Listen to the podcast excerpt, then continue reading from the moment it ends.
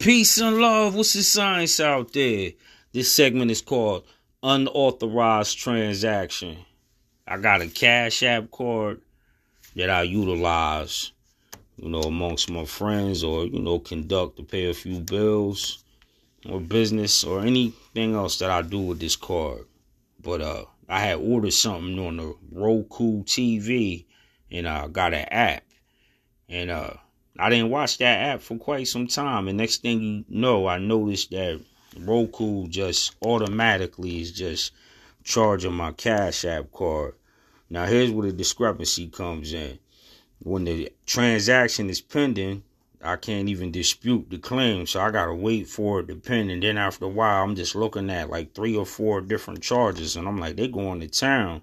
I'm not even watching these programs no more, and I'm like, shouldn't I have been the one to give them the authorization? That's why I'm saying they're unauthorized transactions, because I should be the one giving the authorization for them to take money off my card. Who else out there deals with this dilemma? Peace and love, and may you enjoy this segment.